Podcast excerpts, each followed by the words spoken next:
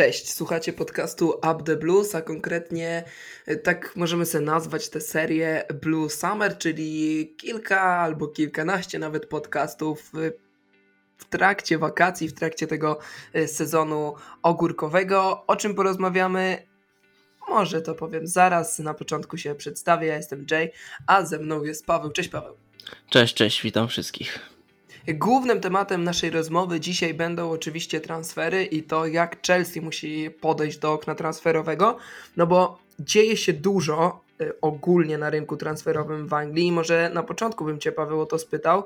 y, bo przede wszystkim Liverpool i Manchester City szaleje, ale też Tottenham ściągnął Perisicia. Mówi się dużo o transferach Arsenalu i Manchester United. Oni na razie y, trochę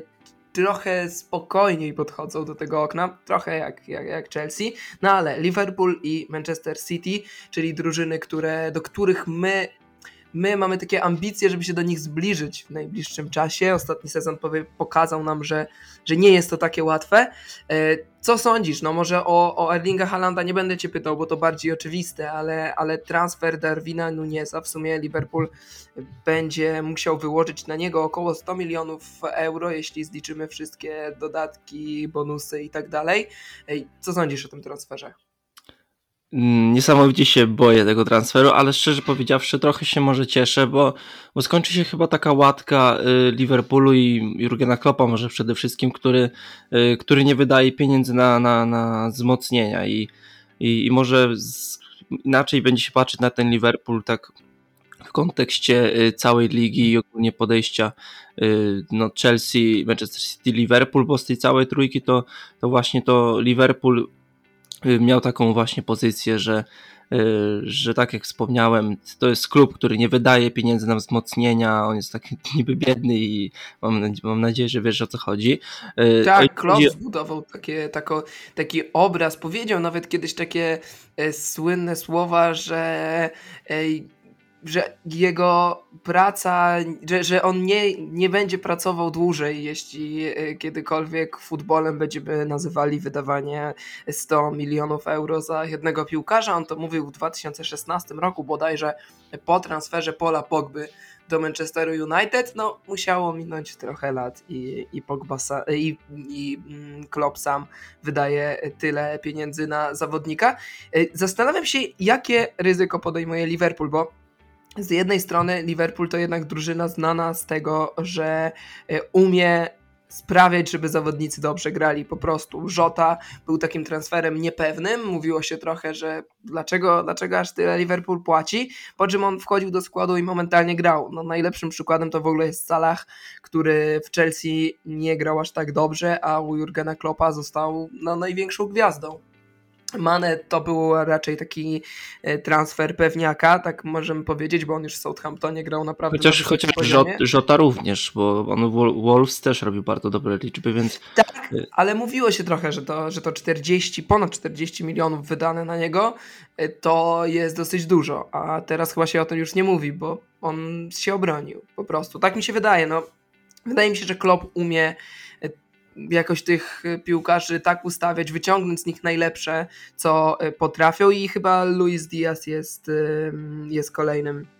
przykładem, chociaż też no, on, on grał bardzo dobrze w Porto i przeszedł i gra bardzo dobrze w Liverpoolu, ale nie ma takiego y, przeskoku, że nagle ze słabszej ligi idzie do, do gorszej i potrzebuje czasu na, na przetarcie, na jakąś adaptację. Zwykle ci zawodnicy Liverpoolu odpalają od zawsze, od, od pierwszego dnia, od pierwszego meczu. Zobaczymy, jak będzie z Darwinem Nunezem. 100 milionów euro w sumie będzie cała ta transakcja wynosiła. To jest trochę odpowiedź na Halanda z Manchesteru, który przeszedł do Manchesteru City i no ta, ta przepaść pomiędzy Chelsea a Liverpoolem i Manchesterem City, o której mówił Thomas Tuchel, chyba nam się coraz bardziej powiększa. No, powiększyła się i to znacznie, bo, no, bo my tutaj patrzymy na jakieś y, pogłoski, co tam, co tam się dzieje u nas na pozycji y, dziewiątki, no i jest ten Romelu Lukaku, mówi się też o, o Jezusie, I, I tak jak patrzymy, co robi City i co robi Liverpool, to, to można y, przecierać się oczy i lekko mieć właśnie stres y, właśnie z tej, przez te sytuacje. No bo tak jak y, powiedziałeś, my do Liverpoolu i do City mieliśmy kawał drogi, a teraz te transfery sprawiły, że zamiast, my, zamiast się zbliżyć, to jeszcze znacznie się y, oddaliliśmy, ale tutaj przychodzi szczerze powiedziawszy, taka, taka refleksja, czy, czy my potrzebujemy na gwałt takich naprawdę wzmocnień, żeby po prostu jak najszybciej tych zawodników kupować, bo, bo tutaj przeczytałem sobie taki y, artykuł, no i też sobie przemyślałem te sprawy i, i patrzymy na niektóre transfery, zwłaszcza na pozycję dziewiątki, też nawet na pozycji takiego kepy, gdzie transfery robione na gwałt w Chelsea przeważnie nie wychodzą. I, i tutaj ja szczerze powiedziawszy jestem za, za takim podejściem, żeby przemyśleć tę sprawę i, i tak może dać taki apel do kibiców Chelsea, którzy właśnie widzą Halanda, właśnie ogłoszonego wczoraj Halanda, y, Darwina Nuneza w Liverpoolu, troszkę uspokoić tych kibiców Chelsea, dajmy czas, więc wiemy przecież, że ten proces przejęcia klubu skończył się niedawno, więc, więc jest masa rzeczy poza transferami, które też trzeba uregulować, także ja szczerze powiedziawszy jestem zdania, że, że my w tym okienku zbliżymy się mimo wszystko do Liverpoolu, może nie na, niekoniecznie na pozycji dziewiątki, ale na innych pozycjach, na których też mimo wszystko y, byliśmy daleko w porównaniu do tych klubów, więc więc ja mimo wszystko jestem spokojny, ale nie, nie szukając na gwałt takich, takich wzmocnień, bo tak ja, jak powiedziałem.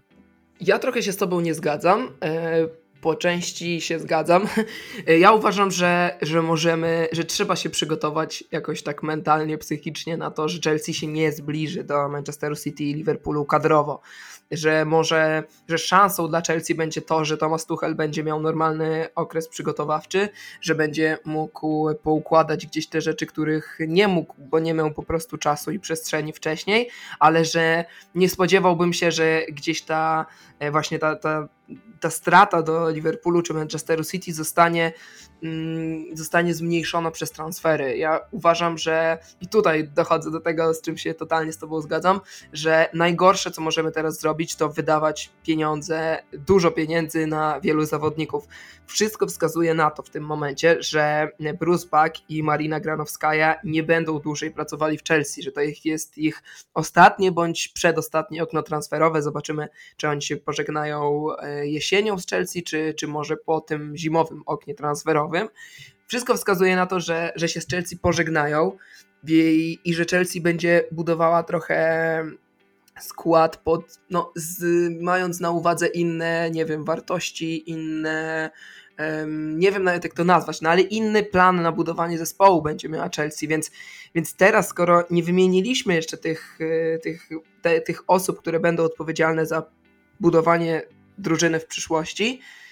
to ja bym się bardzo nie spieszył. No. Niech Marina i Bruce Buck dopną transakcje, które są niezbędne, niech dopną, zakończą rozmowy, które nie wiem, trwają już od roku czy coś takiego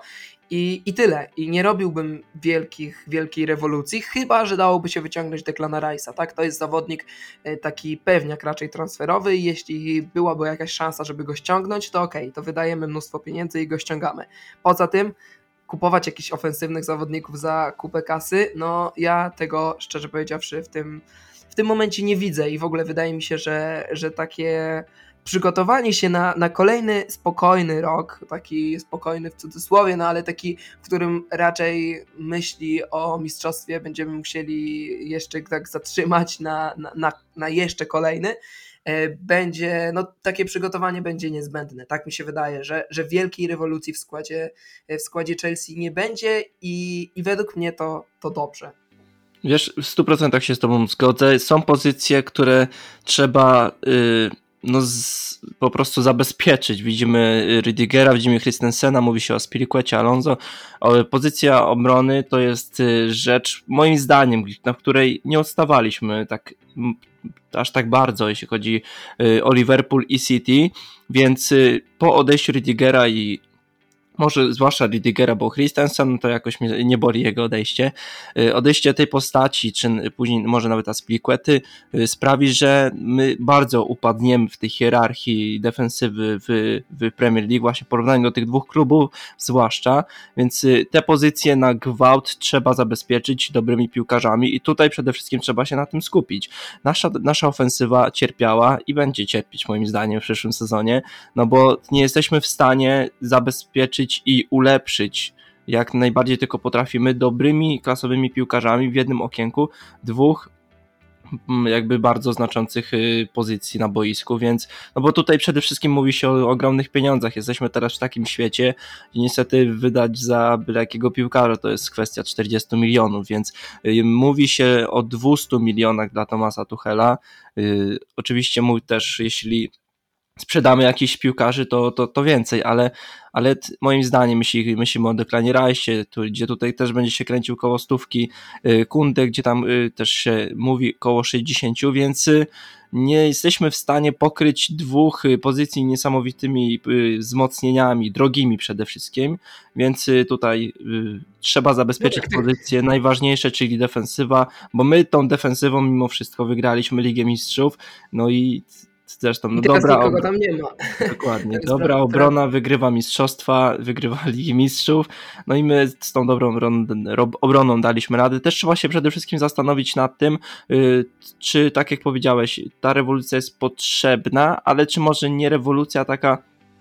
taka zmiana pokoleniowa, bo mi rewolucja się kojarzy z, z mega wyprzedażą piłkarzy, z odejściami i z wzmocnieniami, po prostu z wydawaniem masy kasy, ale my tutaj patrzymy na Gallaghera, na Gilmura, który ostatnio przedłużył kontrakt. Y, też trzeba się skupić na tym, żeby nie dochodziło do sytuacji jak z Rydigerem na przykład, czy z Christensenem teraz, że ludziom kończą się kontrakty i tracimy strasznie powiem ci, tak e, wybiegasz w przyszłość, ja bym cię mhm. tutaj Dobra, zatrzymał i, i po, kolei, po kolei to wszystko um, omówił. Może do ofensywy sobie przejdziemy później i porozmawiamy o Lukaku i o ewentualnych wzmocnieniach, o których e, się mówi. Jeśli chodzi o e, obronę, to taki no, szybki update dla tych, którzy nie śledzą. Christensen oficjalnie został już pożegnany, Rudiger oficjalnie zaprezentowany w Realu Madryt. Nadal nie wiadomo co z Cezarem Aspilicuetą, ale w mediach wciąż możemy przeczytać, że celem numer jeden dla Spiliquety jest to, żeby grać dla Barcelony w przyszłym sezonie i żeby powalczyć o mm, miejsce w kadrze Hiszpanii na Mundial w Katarze. Marcos Alonso, z nim także nie wiadomo co się dzieje, y, co się stanie właściwie. On też chce pójść do Barcelony i wydaje się, że jest bliżej niż Cezara Spiliqueta, więc trzeba tę obronę całą przemodelować a jak na złość y, Jules Kunde w wczorajszym meczu, w poniedziałkowym meczu y, ze Szwajcarią grał z kontuzją i to powoduje, że wypada z gry na przynajmniej 3 miesiące. Zobaczymy jak to będzie wyglądało, ale wydaje mi się, że, no, że nie ma opcji, żeby on przed, przed wrześniem wrócił. Wydaje mi się, że, że dwa miesiące tego sezonu ligowego ominie, co by oznaczało, że on wróci jesienią, pogra półtora miesiąca, czy tam nawet miesiąc i wyjedzie na, na mundial, więc teraz Chelsea musi sobie wszystko to przebudować, przeorganizować i zadać pytanie, czy, czy dalej tego y, Żula Kunde chce kupić, a jeżeli tak, to, to za jakie pieniądze, bo, bo w tym momencie wydawać 60 milionów na zawodnika, który, który właściwie normalnie będzie mógł grać dopiero po mundialu, bo tak to będzie, no bo zanim on wróci po kontuzji, zanim rozegra się ze wszystkimi, no to wydaje mi się, że, że to tylko na drugą rundę będziemy mogli go szykować, więc komplikuje się ta sytuacja w defensywie i zdecydowanie to, co mówisz, pieniądze trzeba będzie przeznaczyć na to, no na to, co tam się dzieje. Jeśli chodzi o kontrakty, bo to, to wspomniałeś, a według mnie to jest rzeczywiście absolutnie e, kluczowe. Mm, Billy Gilmour przedłużył, właściwie Chelsea przedłużyła z nim kontrakt o rok, bo miała taką opcję. E, to nie jest tak, że, że Billy stwierdził, że chce zostać dłużej w Chelsea, tylko po prostu w jego kontrakcie była opcja, w której klub mógł przedłużyć kontrakt o rok i no i teraz ma ten kontrakt do 2024 roku. To jest mało i według mnie, nie wiem czy się ze mną zgodzisz, e, potrzeba przekonania go jakoś w tym sezonie, żeby, że jest, że przyszłość będzie należała do niego w Chelsea, bo za rok może być sytuacja znów taka sama jak teraz z, Spiliquetą na przykład, który, że, że Billy będzie chciał odejść i Chelsea nie będzie miała zbytnio argumentów żeby go zatrzymać, a, a, a, ten rok na kontrakcie wiemy, że to już jest taki ostateczny moment, żeby kontrakty przedłużać, więc w idealnym świecie za pół roku Chelsea powinna znowu przedłużyć ten kontrakt z Gilmurem już nie o rok, tylko o pięć lat. Ten sezon, na który nadchodzi, wydaje się być takim idealnym dla, dla, Gilmur, dla Gilmura, bo y, też mówi się, że on ten sezon traktuje jako taką właśnie też ostatnią szansę, że jak już sery nie będzie dostawał żadnych minut od Tomasa Tuchela lub od minut, które on oczekuje, no to on będzie chciał zmienić y, środowisko i ten sezon wydaje się być właśnie takim idealnym, no bo patrzymy na, y, na Kantę i na Jorginho. Te pozycje są moim, moim zdaniem już y, jego, ich, ci piłkarze są moim zdaniem już w takim okresie już do wymiany, no i mamy dwóch y, piłkarzy właśnie y, w tych rolach, które możemy naturalnie zastąpić swoimi piłkarzami, którzy są na wypożyczeniach,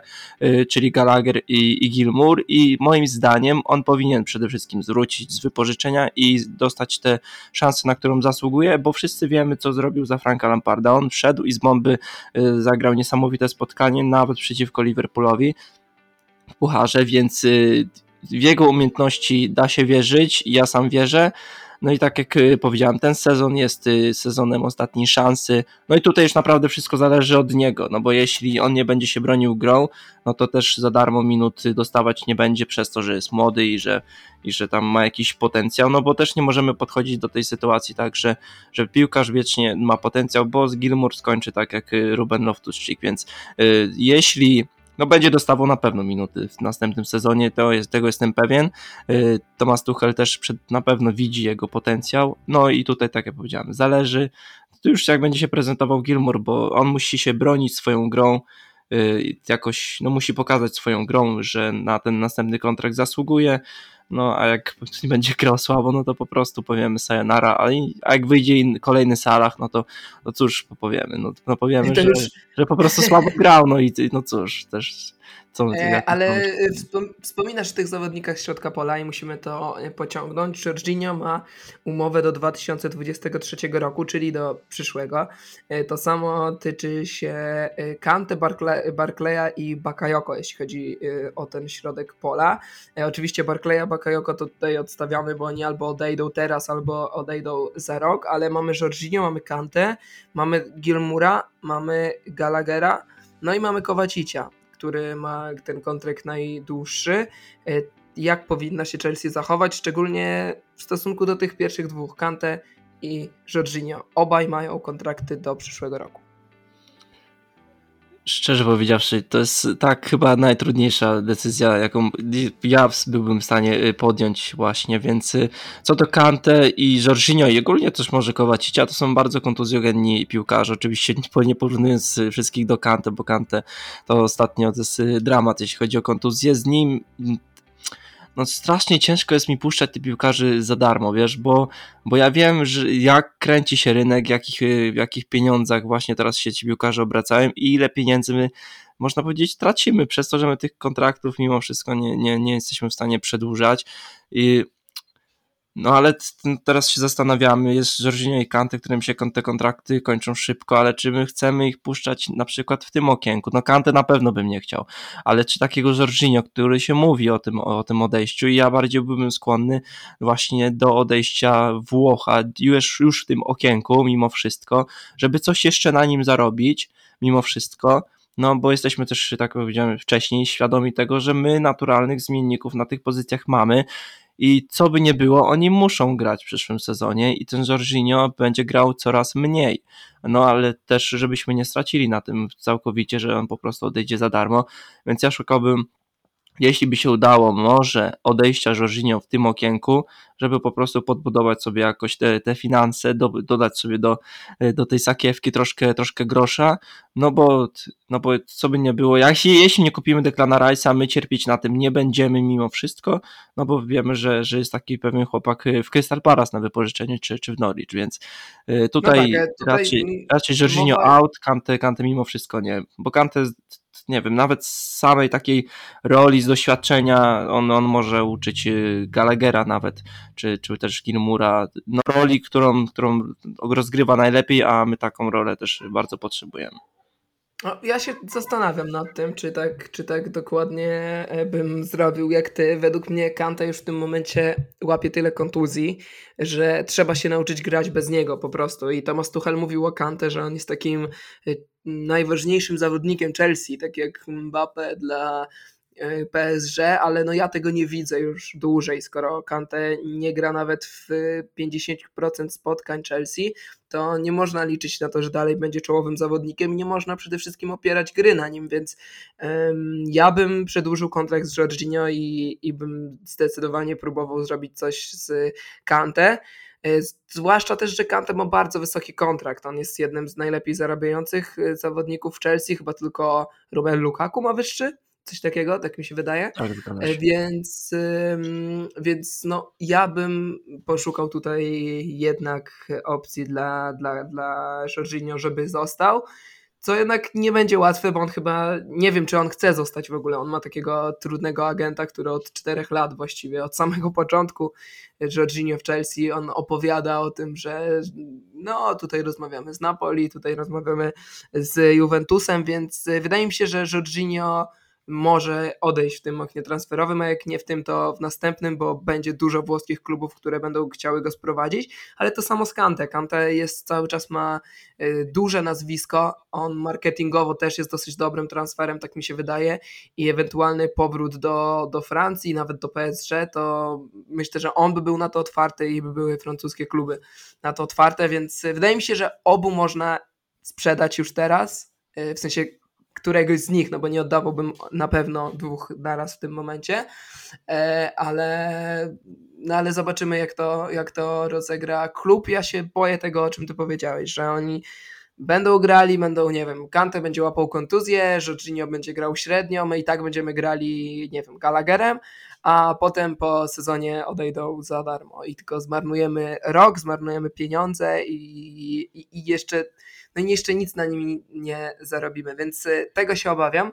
ale, ale te sprawy kontraktowe nie są takie proste i nie ograniczają się tylko do środka pola. Mason Mount ma kontrakt do 2023 roku i tutaj nawet cię nie będę pytał, bo tutaj nie ma dyskusji, że on musi zostać przedłużony. Mówi się dużo o Risie Jamesie, dla mnie trochę to jest dziwne. Znaczy mówi się o nim dlatego, że nim się interesuje Real Madryt i chciałby go sprowadzić, ale, ale w niektórych mediach, czytając niektóre media, można mieć wrażenie, że Risowi Jamesowi też się zaraz kończy kontrakt, tymczasem on jeszcze ma umowę przez 3 lata z Chelsea, więc to nie jest tak aż, aż tak nagłe, żeby z nim tę umowę przedłużać, chociaż myślę, że jak Chelsea usiądzie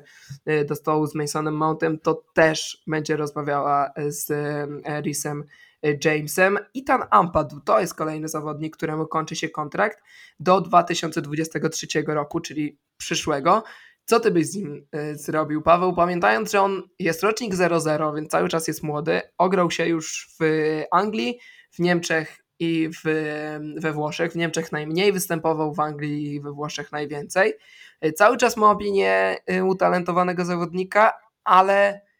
gdzieś przez te, przez te lata wypożyczeń trochę się jego wizerunek rozmył. Co ty byś z nim zrobił? Sprowadziłbym go, wiesz, y, no tak jak no powiedziałem wcześniej, to ten sezon jest może nie tylko dla samego Gilmura, ale dla piłkarzy, którzy zwrócą z wypożyczeń, którzy, którzy może nie dostali koniecznie takiej naprawdę prawdziwej szansy wcześniej. Y, to będzie taki, tak, tak ten sezon, gdzie, gdzie mogą się wykazać, więc y, no mamy rewolucję w defensywie, może niekoniecznie uda się nam ściągnąć tych piłkarzy, których chcemy, więc zostaną piłkarze, którzy, którzy wrócą z wypożyczeń, Y, którzy staną przed naprawdę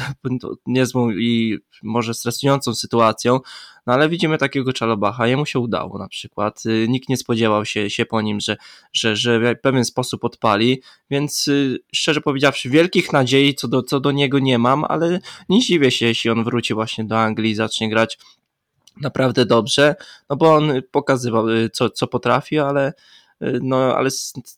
no zależy też od psychiki tych piłkarzy mimo wszystko, bo jeśli no, przyjdzie do klubu w takiej sytuacji, gdzie, no, gdzie musi z bomby zacząć grać i, i jeśli sobie z taką sytuacją poradzi, to ja jak, jak, najbardziej jestem, jestem za tym, żeby, żeby wrócił i grał dla nas, no ale tak no nie wiem, no ciężko jest mi po prostu określić te całe e, powroty tych, tych piłkarzy, którzy, którzy dawno widzieli Stamford Bridge, bo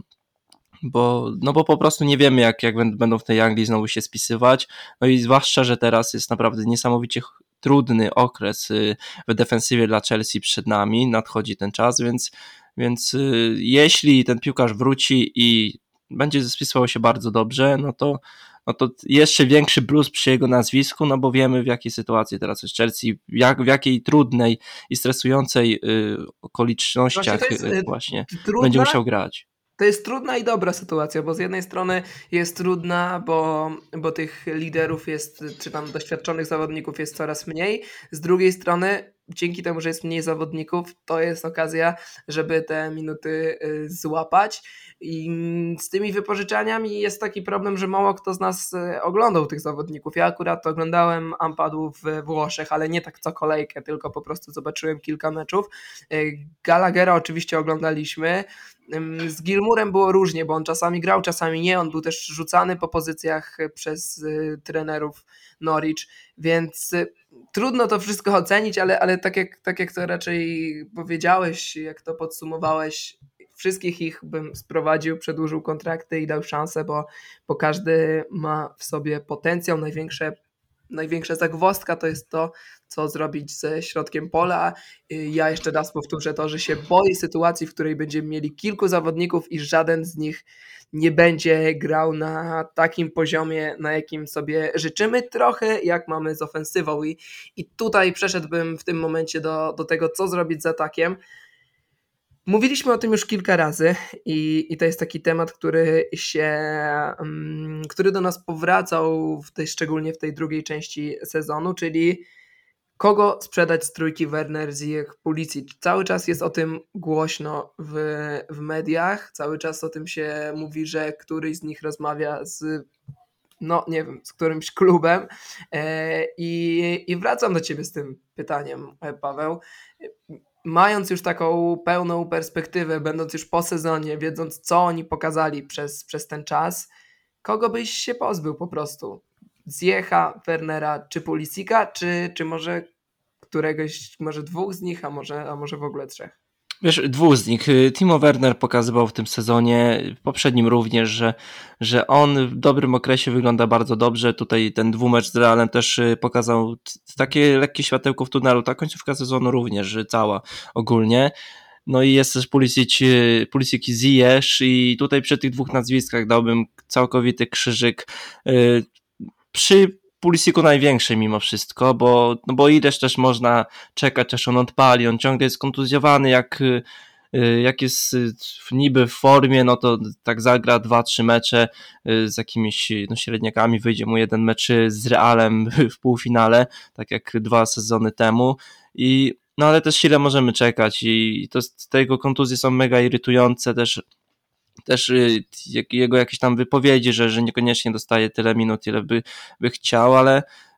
no tutaj absolutnie trzeba go, go się pozbyć i znaleźć kogoś, kto po prostu będzie grał, bo, bo to jest takie trzymanie piłkarza, wypłacanie mu tej tygodniówki, czekania, aż może w końcu się coś zadzieje z, z tym jego nazwiskiem, no ale my czekamy i czekamy, aż w końcu y, nic z tego nie będzie, no a teraz y,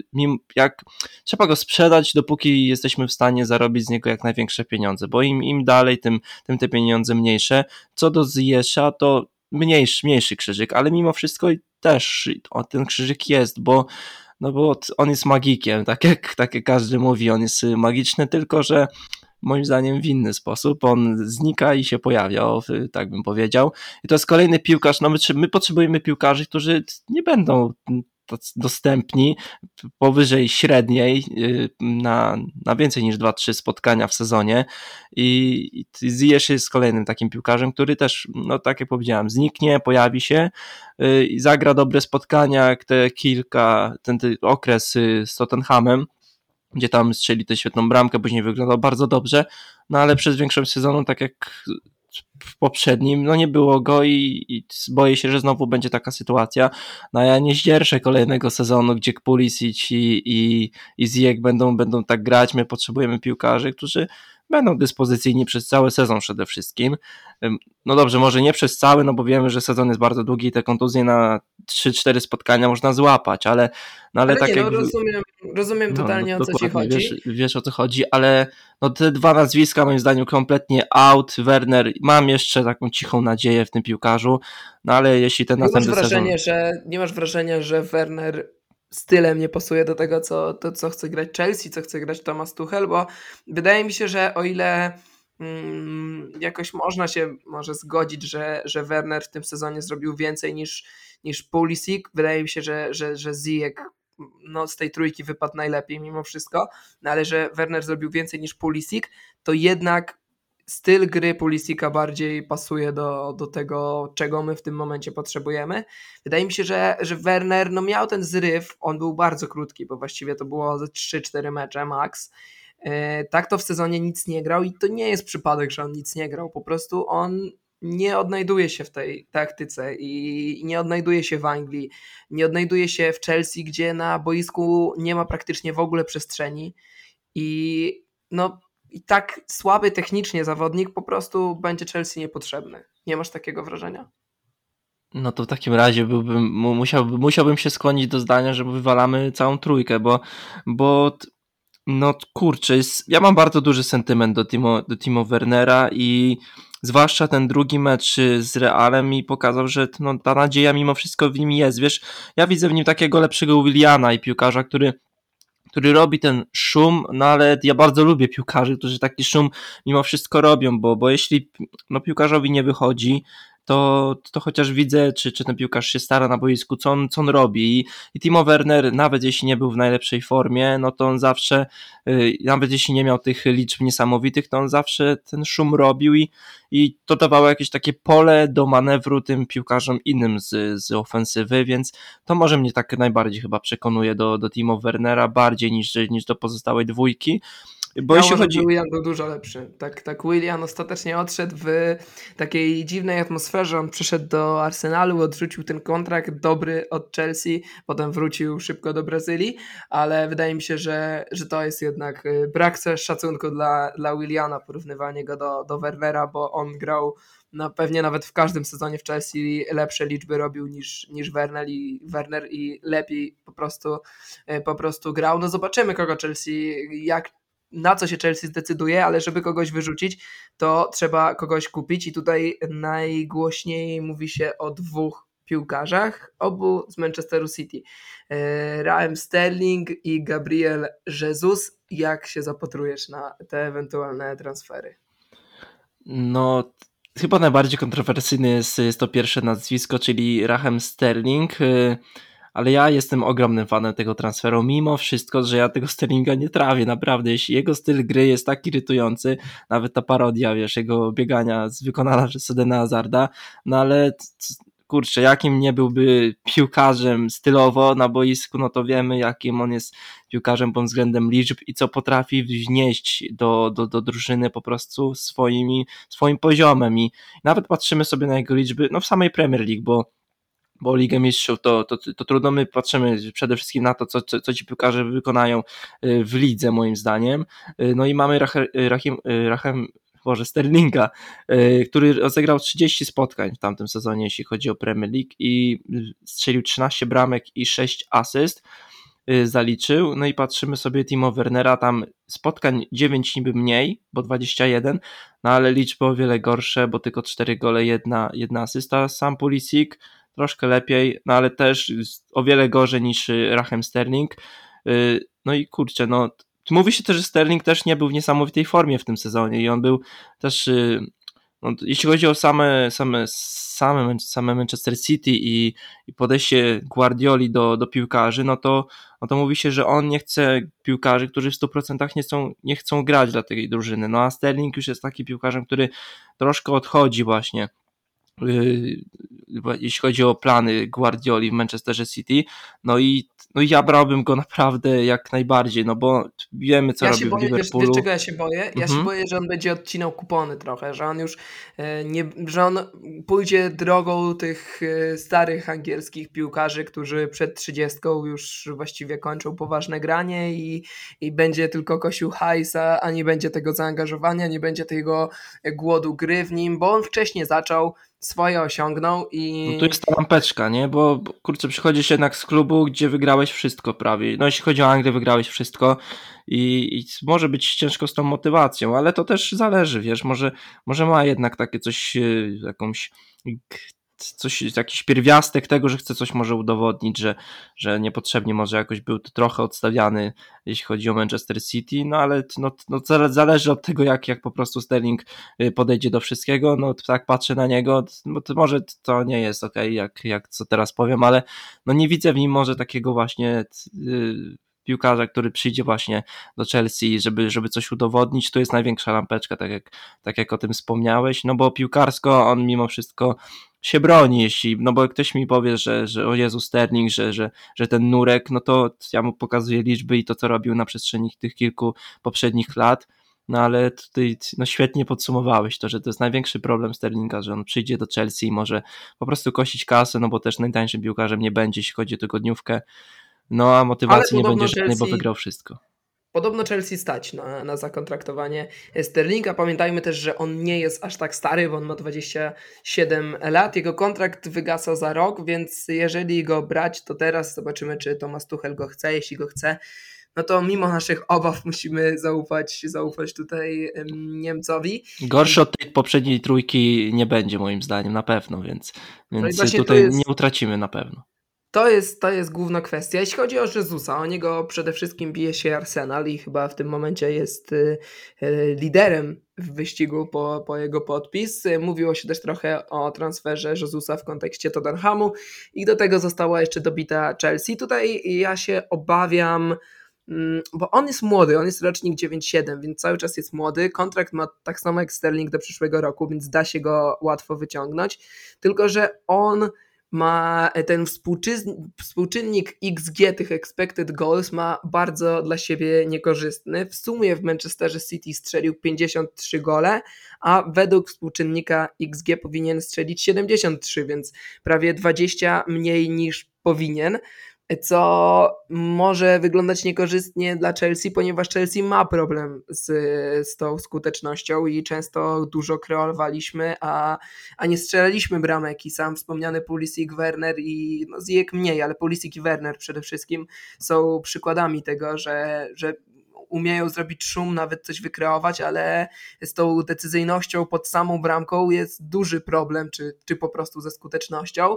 więc, więc zastanawiam się. Cena to podobno 40-45 milionów funtów, więc nie mało, ale też nie jakoś strasznie dużo. Zastanawiam się, czy, czy Chelsea będzie chciała się z Arsenalem od tego zawodnika bić. Zobaczymy. Myślę, że decydujące będą te e, najbliższe tygodnie. Na sam, sam koniec dzisiejszego podcastu chciałem porozmawiać z Tobą jeszcze o Romelu Lukaku, którego siłą rzeczy chyba i ja i Ty wcześniej wywołaliśmy. Czy to jest koniec e, Romelu Lukaku w Chelsea? Bo z jednej strony dostajemy informację, że tak, że ci dziennikarze piszą, że Lukaku nie chce zostać w Chelsea, że rozmawia z Interem. Z drugiej strony nagle wychodzi Petr Czech i mówi, że, że on wierzy, że Romelu Lukaku w przyszłym sezonie będzie grał lepiej. Jakby odrzucając tym samym te wszystkie plotki i zaprzeczając e, doniesieniom, że, że Chelsea już Belga skreśliła. No, smutno mi to powiedzieć, ale to chyba odklejka Petra Czecha mimo wszystko. Wiesz, ten sam, sama ta sytuacja Romelu Lukaku i Inter Chelsea jest o tyle skomplikowana, że na powrót Romelu Lukaku po prostu Interu nie stać i, i nie wiem jak, jak do tego Chelsea chce podchodzić, no bo jeśli my chcemy go wypożyczyć, mówi się o, o na przykład wypożyczeniu dwuletnim, żeby on spędził dwa sezony po prostu w, w Interze i żeby po tym czasie y, ten Inter go, go wykupił. Ale czy my chcemy się tak, tak bardzo odbawić z tym Lukaku? Najlepszą sytuacją byłoby po prostu sprzedanie go jak, jak najszybciej, ale żebyśmy my na tym niesamowicie nie stracili. I tutaj no jedyną opcję, jaką, opcją, jaką widzę, no to jest wymiana po prostu z dopłatą y, ze strony Interu. No bo jest taki szklinar, którego bardzo bym chciał na przykład i to jest moim zdaniem najlepszy deal, jaki możemy zrobić. Wzmocnimy sobie tym samym obronę, no a pozbędziemy się człowieka, który moim zdaniem y, zatruwa środowisko w Chelsea z tymi swoimi wypowiedziami i, i tą samą, tą po prostu swoim podejściem do, do tego romansu z, z Interem. Wiesz, y, też chciałbym się zastanowić nad tym, czy, czy w ogóle czy Lukaku, czy Inter chce Lukaku tak bardzo, jak Lukaku chce Inter i, i tutaj moim zdaniem już drogi się lekko, lekko właśnie rozchodzą, no bo szczerze powiedziawszy ten Inter jakoś bardzo nie cierpiał bez tego Romelu Lukaku. Oczywiście jest, jest faktem to, że na pewno wyglądaliby o wiele lepiej, ale czy szczerze powiedziawszy oni są skłonni wydawać niesamowite pieniądze lub utracić jednego ze swoich kluczowych y, piłkarzy na rzecz tego, żeby Lukaku przyszedł, no to to nie jestem w stanie y, raczej skłonić się do, do tej tezy. I... Ja właśnie chciałem do tego przejść, że, że, że wydaje mi się, bo wydaje, mi się wydaje, że Romelu Lukaku nie odejdzie z Chelsea, że, że jednak nie ma y, finansowych argumentów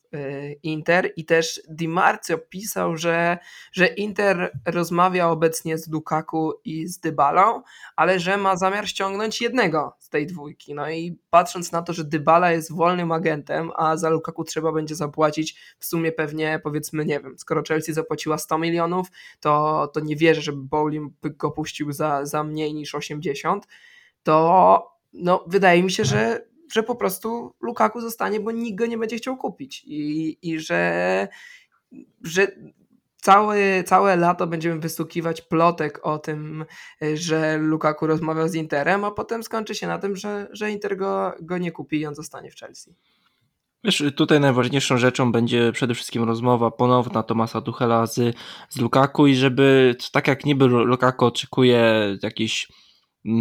opowieści na temat planu odnośnie przyszłego sezonu, y, jeśli chodzi przez Tuchela, no to też Tuchel musi sobie jasno powiedzieć, że niech ten piłkarz się określi, czy chce grać y, dla mojej drużyny, czy nie, no bo jeśli nie chce grać, no to dochodzimy do sytuacji, gdzie nie chce go ani Inter, ani Chelsea, Romelu Lukaku y, siedzi tak samo jak Bale w Realu, czyli po prostu bierze pieniądze i nie gra. No i boję się, że do, do takiej sytuacji dojdzie. No bo szczerze powiedziawszy, ja, ja sam będąc trenerem na przykład y, Chelsea czy, czy jakiejkolwiek drużyny, ja chciałbym mieć pił, piłka, drużynie piłkarzy, którzy chcą w 100% dla, dla mojej drużyny grać i oddać serce i jeśli Lukaku taki nie jest i i ciągle ma gada o tym Interze, no to, no to po prostu nie będziesz grał człowieku i pozbędziemy się ciebie w najbliższej okazji. I to jest... to jest to jest myślenie życzeniowe z twojej strony. Przepraszam, że tak to nazwę, ale tak mi się wydaje. A, a, realne, życie, a re, realne spojrzenie na sytuację jest takie, że Lukaku rozegrał słaby sezon, dlatego nie kupi go nikt z, z Anglii na przykład, bo, bo mówiło się trochę o Tottenhamie, ale wygląda na to, że Harry Kane zostanie, że Antonio Conte go przekonał. Nie odejdzie do innych krajów, ponieważ nie ma w tym momencie E, poza Anglią żadnego klubu, który by miał pieniądze i potrzebę, żeby finansować takiego transferu. Nie odejdzie do Interu, ponieważ też Inter nie ma tych pieniędzy i będzie wolał sobie zatrudnić e, Dybale i, i grać z Dinem Dzeko w ofensywie, bo właściwie Interowi bardzo mało zabrakło, żeby, żeby zdobyć Mistrzostwo Włoch. Gdyby nie indywidualny błąd Radu, to by pewnie e, byli mistrzami Włoch, obroniliby by to Scudetto, więc no znaczy ja rozumiem twoje słowa, e, ale wydaje mi się, że to jest nierealne po prostu w tym momencie, że, no, Chelsea musiałaby go oddać za darmo, żeby, żeby, on, żeby on odszedł, a nie wierzę, żeby właściciele klubu na to, na to pozwolili, zwłaszcza, że te słowa Petra Czecha mogą być trochę ym, taką spojrzeniem zarządu Chelsea, że okej, okay, Tuchel może go sobie nie lubić, ale wcześniej go chciał, my mu go sprowadziliśmy, wydaliśmy na niego kupę kasy, no to my jesteśmy tu pracodawcą, my jesteśmy tu szefami, a nie Tuchel. Tuchel jest tutaj pracownikiem. Tuchel za obowiązkiem jest to, żeby z zawodników, których ma, osiągać sukcesy, a za, za jakąś selekcję i transfery odpowiedzialni są inni ludzie. I, i tak mi się wydaje, że, że, że Petr Czech tutaj zwracał się nie tylko do mediów i kibiców, ale też do e, Tomasa Tuchela, pokazując mu perspektywę zarządu i to, że zarząd no, nie ma zamiaru przyznawać się do błędu, bo oni zrobili to, co Tuchel chciał. Tak mi się wydaje. No to jest, y, to jest właśnie, to, to wszystko pokazuje, jak niesamowicie trudna jest ta sytuacja i ale też bądźmy szczerzy mimo wszystko, bo jeśli Kai Havertz y, nie będzie grał tak jak, tak jak grał w tym sezonie, a może nawet lepiej, no to Romelu Lukaku mimo wszystko do tej jedenastki się nie łapie. No ale jeśli Kai Havertz nie jest rzeczywiście pod formą, no to ten Lukaku też, no kurczę, gadamy o dobrym piłkarzu mimo wszystko i jeśli Lukaku złapie wiatr w żagle i zacznie sezon tak jak zaczął ten poprzedni, nie złapie kontuzji, też sytuacji z COVID-em nie, nie, nie będzie już całkowicie, więc no mówimy o dobrym piłkarzu, który potrafił zagrać dobrze podczas tego sezonu i potrafiliśmy mieć nadzieję co do niego i jeśli Lukaku będzie grał, nie będzie zirytowany kontuzjami, jakimiś dłuższymi przerwami od gry, no to mimo, że tęskni za tym Interem, on będzie grał dobrze dla tej Chelsea. No i no mamy piłkarza, który jest w stanie zagrać świetnie, którego nikt nie chce, no bo go, nikogo nie stać na tego piłkarza, no to już wykorzystajmy to, dajmy mu ten jeszcze jeden sezon. No i, no i po prostu spróbujmy, spróbujmy, no bo co, cóż innego mamy do, do zrobienia, jeśli... I też co innego ma do zrobienia Romelu Lukaku, który przez lata namawiał media, żeby traktowały go na równi z Lewandowskim, z Suarezem, z najlepszymi zawodnikami na świecie, po czym przychodzi do najlepszej ligi i ta liga go weryfikuje, więc jeśli y, Romelu Lukaku cały czas ma takie ambicje, żeby być stawianym wśród tych najlepszych, to to musi po prostu zacząć grać lepiej w Anglii. Zobaczymy, jak to się wszystko potoczy. Dzisiejszy odcinek był trochę taki. No, trochę sobie gdybaliśmy, ale wydaje mi się, że wszystkie te nasze przewidywania czy, czy życzenia mają oparcie w, w tym, co się mówi w mediach, więc może to się, przynajmniej część z tych rzeczy się spełni. E, za dzisiaj bardzo Wam e, dziękujemy i słuchajcie naszych podcastów latem, bo będzie ich e, pewnie trochę mniej niż podczas sezonu, ale na pewno postaramy się jakoś tę te, te przerwę Wam umilić. Ja nazywam się Jay, ze mną był Paweł. Do usłyszenia w następnym odcinku.